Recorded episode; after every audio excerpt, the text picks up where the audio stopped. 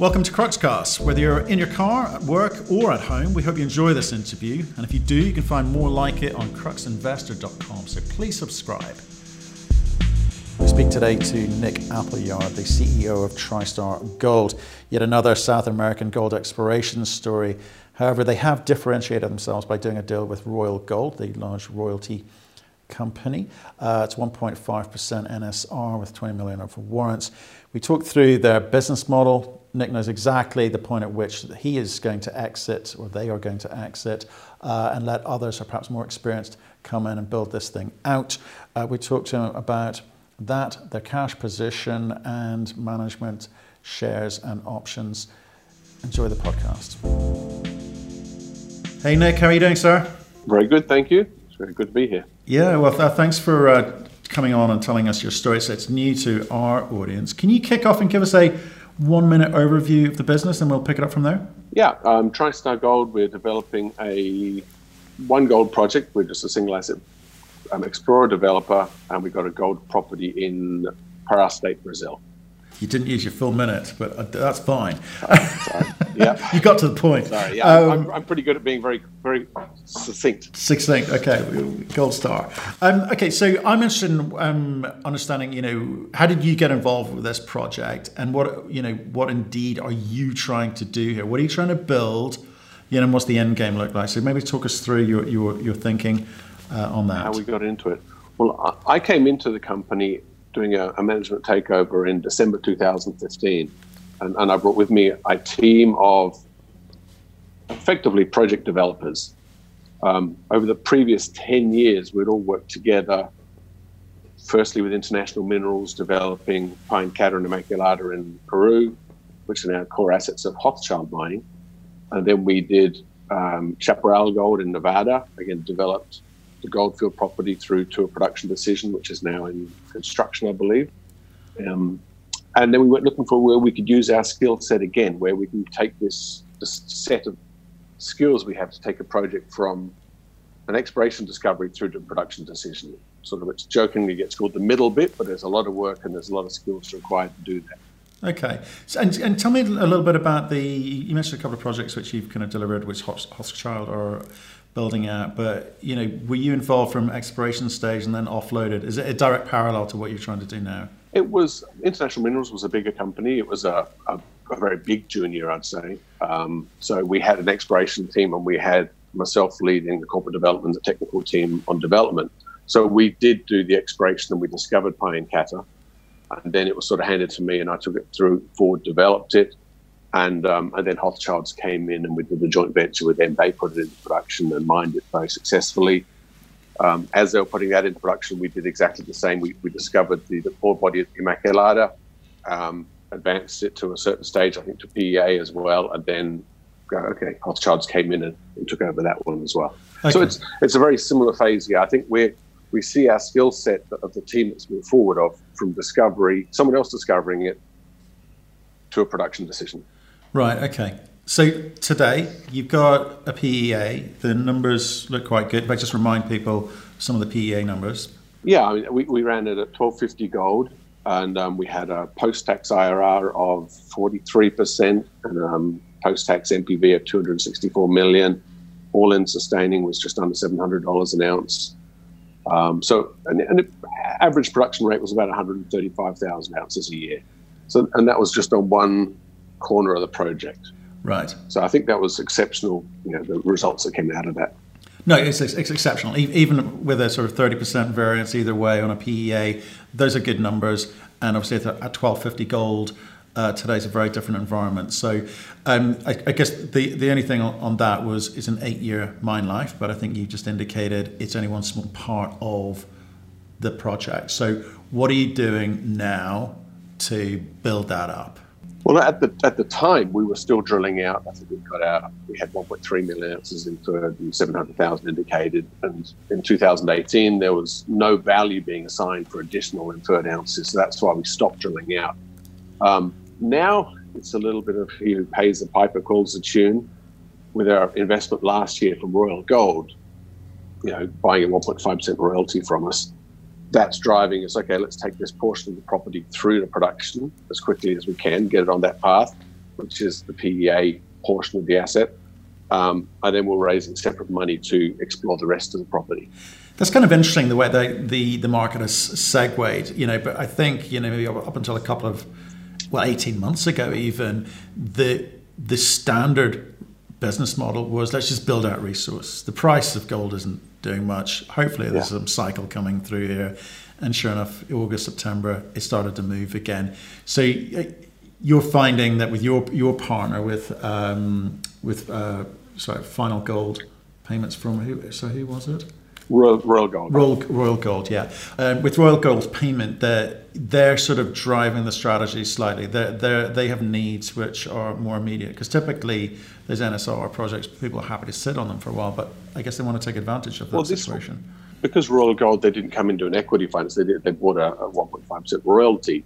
They get their money back when it starts production. So it's, yeah, it's, it's quite an obvious thing. Okay, um, let's start moving it towards production. They also know that if you move what we call Esperanza South, which is the focus right now, towards production, the rest of the project will evolve naturally, and you've got quite a lot of you know, you've got a time frame to do that as you're moving that path forward. So, so it's it's a good path. You know, we're not we're not unhappy with it, and to drill out and add more inferred ounces at this point, um, if they're incremental, you know, would have marginal value. If it's a, a big jump in numbers, then yeah, that's a different different story. You, you, you sound ha- happy with that. It was kind of, it goes along with what your thinking was. I guess you wouldn't have approached them or been able to get over the line if you didn't agree with that. And it's a model we've seen work a lot um, at the moment. But what? But at the eventually, you're going to need to build this thing out. I mean, what do you know about what you've got? Because I know you've been doing some drilling, but it's been very specific drilling. So, what do you know about the total project? Um, very little. It's the truth at this point. We we know we've got about we've identified so far about 19 kilometres where the sort of gold bearing conglomerates seem to come to surface. Some points it's got very steep and it's not probably that amenable to open pit mining, but some points it's nice and shallow and it seems amenable to open pit mining. Um, yeah, we've drilled it. We've sort of set selected about six kilometres of that to move forward. You know, under the sort of Royal Gold investment. That six kilometres we know a lot about. Um, the rest of it, it's really early days. It's really early days. All we know, it seems to have, it was all part of the same system. So it's not like you're trying to find another ore body. It's part of the same system. It's just now, okay, where's where's the next bit where it's going to be amenable and the highest profit margin? Okay, well let's come back to that in a second. So you've been doing some RC drilling. You've had some nice numbers coming out. Do you want to you want to tell us about what was the plan there, and you know, do you move into diamond drilling at some point, or is it just stick with what you got. Yeah, no, the RC drilling is um, it was infill drilling, so it's the, the the plan for it is to upgrade the inferred ounces to indicators that can be used in the pre-feasibility study. Um, we prefer RC drilling to core drilling in this deposit for a couple of reasons. Um, get a RC returns a bigger sample, so statistically it can be more relevant than a smaller diameter core. Um, but what we actually do is we combine RC with an optical televiewer so that detail that you lose in RC, which is you're getting small broken chips instead of a nice core to look at, we get from the images, and we actually get more because we can measure it and get a lot of other detail out of that. So, and then it's half the price, and it's probably three or four times faster. Okay, so there's a lot of benefits to it. Absolutely. So, I mean, tell me a bit about it. I know you've got cash at the moment, so you don't need to go running back to the market, say, for the next 12 months or so. But when you do come back, how do, how, how do those funds or how do those institutions look at RC drilling? Do they give you the same credit or do they kind of discount it? I haven't had any concerns really. I've had a, I've heard a few stories. I mean, there's a few, you know, I think um, me growing up in Australia, everything's RC drilling start with. Canada, they start with core Brazil, they've done more core initially. Um, but once people, especially once they've seen the televiewer images and they realize that, you're not losing anything in data there, um, we haven't really had any pushback on it at all. And we've got enough twin holes to be able to show that we get good results as well. And again, so, and, and what does happen over the next 12 months? You know, what what is the data that you're building, data set that you're building up over the next 12 months? You know, obviously the drilling, but over and above that, which would lend comfort to, you know, lenders so there's there's there's two paths or two channels, as you might say. The one is the pre-feasibility study. So we as I said, upgrading the inferred to indicated, doing the metallurgical testing, the geotechnical work, the environmental work, all that stuff that's going to go into pre-feasibility study of engineering. That will be complete somewhere. I mean, it was going to be the end of this year, but with COVID 19, there's a bit of a delay, so it'll be early next year. So that's one path. Esperanza South will have, you know, stack of reports with engineering stamps on them and stuff saying, yeah, this is this is what it is. Our aim is in that same 12 month period to be able to we haven't really touched on what we're doing with Goldspot Discoveries, but we're doing the, the exploration upside so that when that ex- pre-feasibility study is delivered, we can say, plus we've got this upside sort of delineated or identified. Yeah, it won't be drilled out to resources, but we want to be able to identify it and say, there's this as well. Okay, so but, but your, your PFS is very much geared towards this this initial um, go-to-market strategy that you're going with um, based off your discussions with Royal Gold. Yes. Okay. Okay. Yeah, the PFS is based on that, and it, and it also helps very generally de-risk the project by showing you can advance it through the permitting stages and you're getting the community integration and um, environmental baseline work is all moving forward. So it, it is a even though it's part of it, it, it de-risks the whole project to a certain extent. Beautiful. Okay. And so I know you've got cash, but remind people how much cash you've got. Uh, we've got about five million US in the bank right now. Right. Okay. And yeah. um, how's that being allocated? Right now, the majority of that is going to, I mean, roughly you would say, you know, a million dollars around the company, four million to finish the pre-FS, and a million on the expiration work. Round numbers. Okay, great. Nice. I'm, I'm happy with that. Um, okay, so tell me about Brazil because you know different companies are able to achieve different things, in, in, depending which state they're in. You're in Pará state, reasonably good mining state. Um, you, what sort of permits and licenses are you waiting for at the moment as you go through this process? They are notoriously slow. Mm. Their permit, permitting and licensing in Brazil, that's that's well known. Um, currently, we are on track. Uh, just as a very quick summary, effectively you get six years to explore a concession. You then get once that exploration is complete, you get one year to show there's some economic value on it with a scoping study, concession-based one.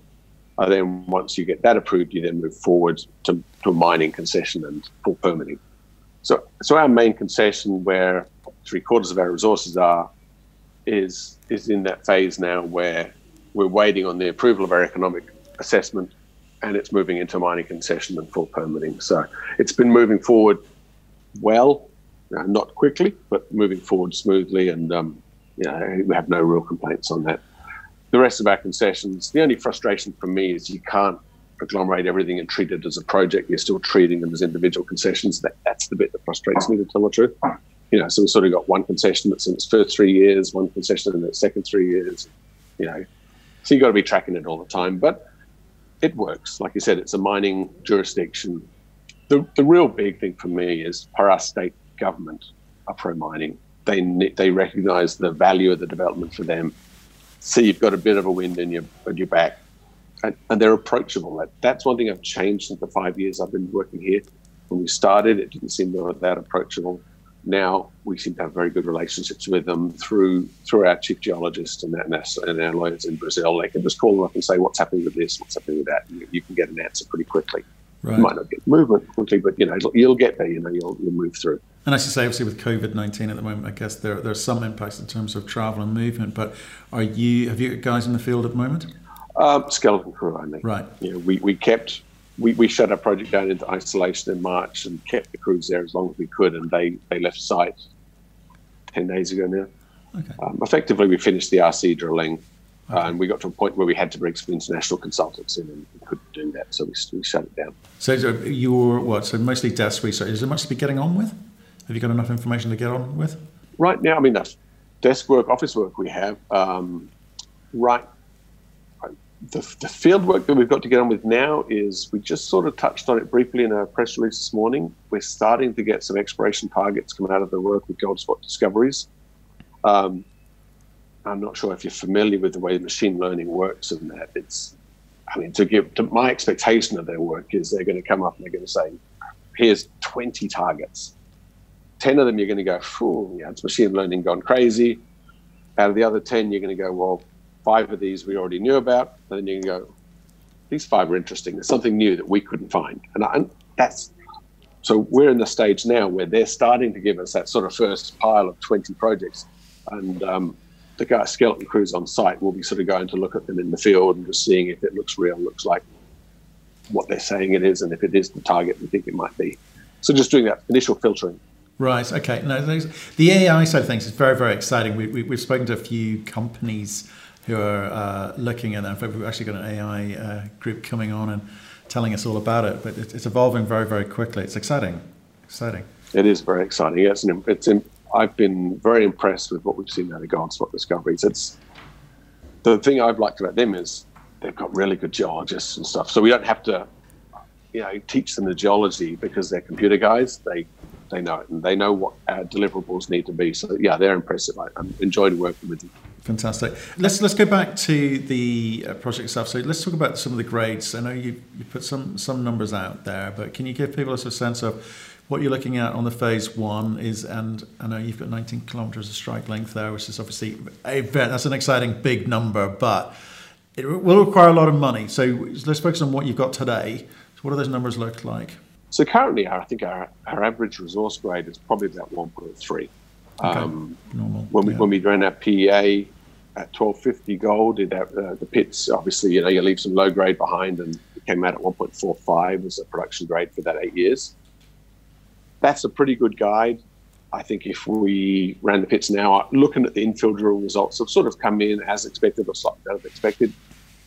I would expect something similar with the caveat now that if we're running at a higher gold price, you'll have a lower cutoff, which will just drop that grade a little bit, just because you're bringing in a bit more low grade at the bottom end.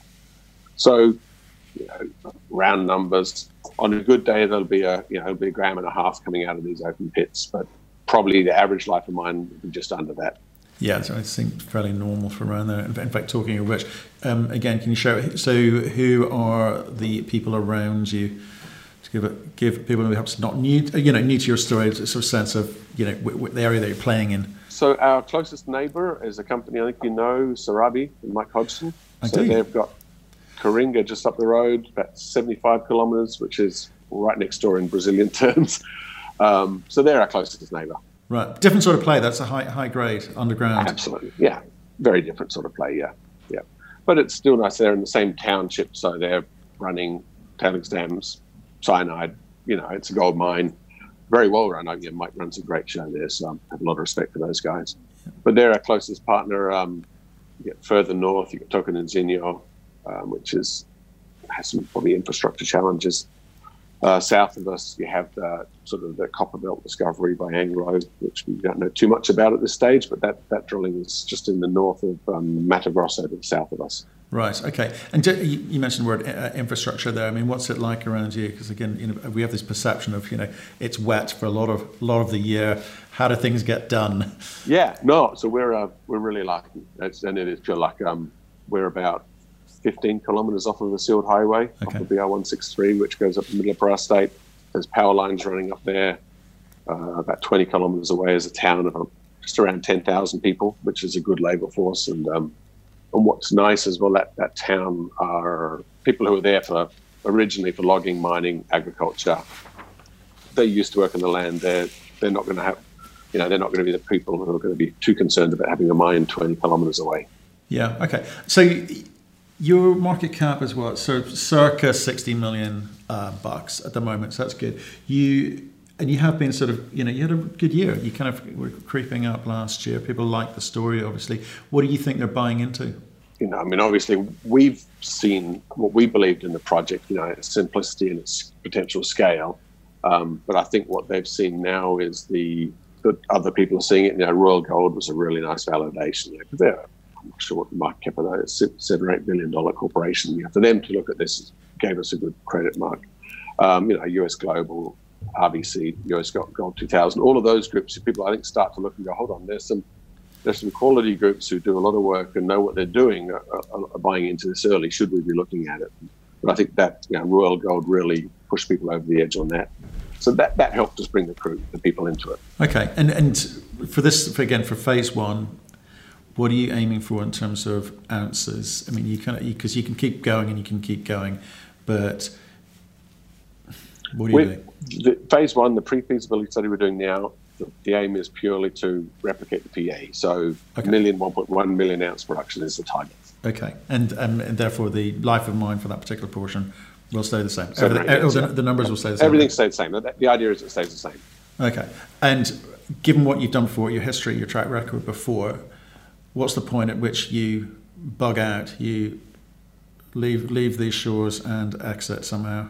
The way I see it, before we get this pre-feasibility study finished and published, I want to have a pretty good idea on, on how this is going to get built and who's going to build it and how it's going to work. I'm pretty agnostic to how that happens. I do know that, you know, that myself and the team we've got, we could do it, but there's probably people who could do it better. You know, it's not our core skill set where we have a big advantage over everyone else. Um, you know, so we can keep taking it forward, but we would, you know, we'll be looking for if there's a better option available for our shareholders over the next, you know, nine, 12 months as we're completing the PFS set. Okay. And, and that could, could, could look like anything. I mean, we're agnostic. It's, it's whatever's the best for the shareholders. Okay. And so, and just just so I get a, a point in the in, in, my diary, so I understand what you're yep. aiming for. This this PFS been slightly delayed, but you'd be aiming for what Q1 or Q2 next year? I'll be a bit conservative and say Q2. Q2, okay. Yeah, because I don't actually know when I can get back to work yet in Brazil. This this is true. This is true. And um, will you be tempted during that period if you can get between now and the end of the PSF? How much more exploration? You did mention that you would do a little bit more, but how much more drilling would you be tempted to do? I think the way we see it is we've got you know some money allocated to do that exploration, and that's sort of uh, proof of concept testing, initial yeah, testing yeah. only realistically, if you hit something, everything changes. You know, if you hit something good, then it's you know you're going to get a little bit of market reaction, and you're going to raise money, and you're going to go after it hard. Right. So, so I'm, I'm, that's obviously our hope. It's, it's you know there's no guarantees on that, but the hope is that we get something, we hit something, and then we can chase it down hard, so that we achieve that aim of getting to say April next year, publishing PFS with round numbers, a million ounces coming out of it, and we can show that we've got some, you know value in the rest of the project. Okay, and you've also got Goldspot doing a bit of work for you at the moment. Mm-hmm. What what have they told you? Um, they're at the point now where they're starting to generate targets for us. Um, so their work has been, like I said, been really impressive. I think it's good because we've got uh, quite a detailed data set we've been building up between the optical teleview images, the downhole geophysics, surface geophysics, geochemistry, far more than a human being can integrate into one at one time. So their work has been progressing. I think we signed contract with them in December. We started the data transfer them then. Um, so yeah, so we're expecting them to come up. They've come up with some initial targeting now, which, as I said, to go through. Yeah, yeah. But over and above the targeting, is that what, is that what you want? Is that why you bring them in, just to say, well, where do we target, or can what? What I guess what the question should have been is, what other data sets are they interpreting for you, and to what end? Is it all just geared towards targets? Okay, it is all geared towards targets. We we went to them because we had a specific target in mind that for us to explore would be very expensive, and we wanted to make that more efficient. Okay. So everything we've spoke about so far, what we're starting to see is this along strike. Where's the best spot to hit 19 kilometers? Where's the best spot to find more additional conglomerate on the surface? That's all incremental growth and, and more open pit stuff. There's a, a, a geological model which we've been working on internally where there's a, could be a, a big deposit at depth, um, you know, sort of underneath where we're currently drilling, because we're only drilling 120 meter holes. Um, and we want them to give us a target on that. And, and that's effectively, you know, the way gold deposits develop. I mean, it's a series of events that concentrates gold down from, you know, a couple of parts per billion in granite into something you can mine. To get it into the conglomerate, the paleoplacer, you know, there was a series of events. At depth, there was one more event that happened, which was it got intruded by granite, remobilized the gold again, if that's concentrated the gold nicely, as we believe it have, and we've got a few little hints that it has because we've just sort of caught the edges of it in a couple of spots, mm. there could be a very large target at depth, and and that's that's really what we wanted them to help us with. It's okay. like give us that. How's the best way to target this and test this theory? So, so the the, the surface targets seem to be a, a high probability, you know, but a, but you know, it's like it's incrementally more the same. The low, the, the deep target is probably a lower probability, but if it's there, it's it's a game changer. It's a, and we want to make sure we don't get to the end of the PFS, have someone else come in and say, "Oh, we'll, we'll take this off and move it forward," and they come in and do a one D poll and go, "Look what those turkeys missed," you know. so, you, you get very excited about the technical stuff. What do you think of your share price? Is it a fair reflection of what you've achieved? Or are you surprised?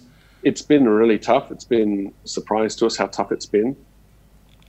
Um, right now, you know, you feel like you we, we would have we should have more value. We've got something real and we've got good upside. When I look at other companies are marketing good exploration potential or, or a deposit, not not both together on the same platform. Um, but then you also look at some of the other projects. I mean, everyone is beaten up, so it's pretty hard to say we're massively undervalued compared to everyone else. But I think if we're successful this year, it's going to look pretty cheap right now. So you know, I, I would like to see it higher for sure. It's been you know, it's been since 2015. It's been tough, tough environment. It's yeah, tough to get noticed, tough, right? Yeah, it's been tough to get noticed. It's been tough to raise money. Yeah, for sure. Okay, now that's been a real tough thing. Insiders and associates have 27% of this company. That's a big chunk of change. Yeah. Um, yeah. How much of that is management? Directly, man, direct man, management and directors. Um, management directors probably hold 12, 14%, 12% probably. Okay. Like so, so not bad. And, and then there's sort of friends and family and associates, equal amount again. Right, okay, okay. So that, numbers, yeah. Right, and, and how much do you hold actually? I've got uh, just under 2 million shares. Okay. So I, when I bought in you know, a couple of years ago. So. Right. Okay. I had, to, had, to, had to buy them all. yeah. You, you, got you got it. Well, it, it, sends a message to the market if you, you know, if you're buying shares, especially to the retail, which is again a big big piece of this.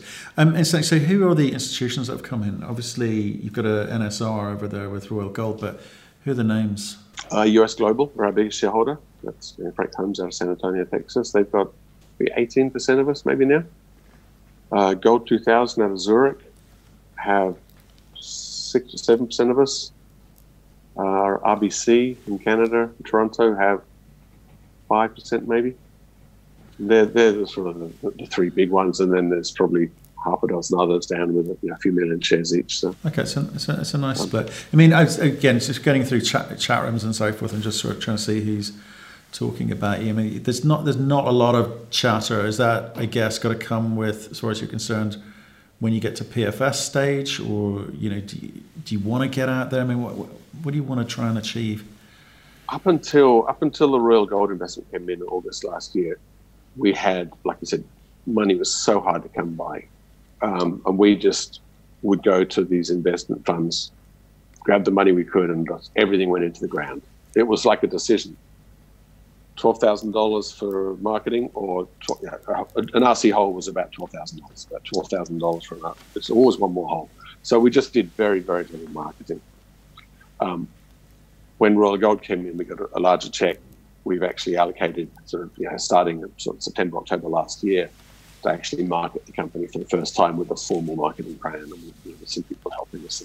So it's fairly new the marketing side of it. So we do want to keep that going now. Yes. That's great. No, that's great. And I think it's really, really important for you to do that. And you know, because I'm talking to people like us, you know, is, is part of that. Part of that is because I, I do yeah. agree with you. There were a lot of companies who approached us on the investment side with very similar stories, perhaps where you would have been pre Royal Gold, and yeah. to distinguish between them as another is South American yeah. one million ounce resource story. It was like, uh, sure, I don't know what to, I don't know what to do, no, but uh, absolutely. Uh, and, and also pre sort of 2019, 18, you, know, you could sometimes you could talk to the whole world and it wasn't going to change a thing for a while there. Yeah, yeah. So, so, now there's now there's an audience to listen as well. So, Fantastic. so we are trying to get the word out there a lot more. Great. Okay. Uh, well, I think you've done a I think you've done a good job. Um, uh, thanks very much for telling us that story. Appreciate. I understand the business model, and it makes sense. You know where you sit, and you know where you want to exit if you can. So that's that, yeah. it's quite well, clear. We know our skill set. I think it's a better way. Yeah. That well, exactly. Not many do. Yeah. Not many do, Nick. Yeah. well, hey, thanks thanks for your time today. Appreciate that. Stay in touch with us. Let us know how you're getting on. Um, I know it's difficult times with COVID, but I'm sure you'll be back at it, uh, drilling away soon. Absolutely. Thank you very much. Thank you for listening. If you've enjoyed the interview, why not subscribe to Cruxcast or our website, cruxinvestor.com, and of course our YouTube channel, Crux Investor. Plus, you can catch us most days on Twitter and LinkedIn. We really love getting your feedback, so please keep it coming, and we'll speak to you again soon.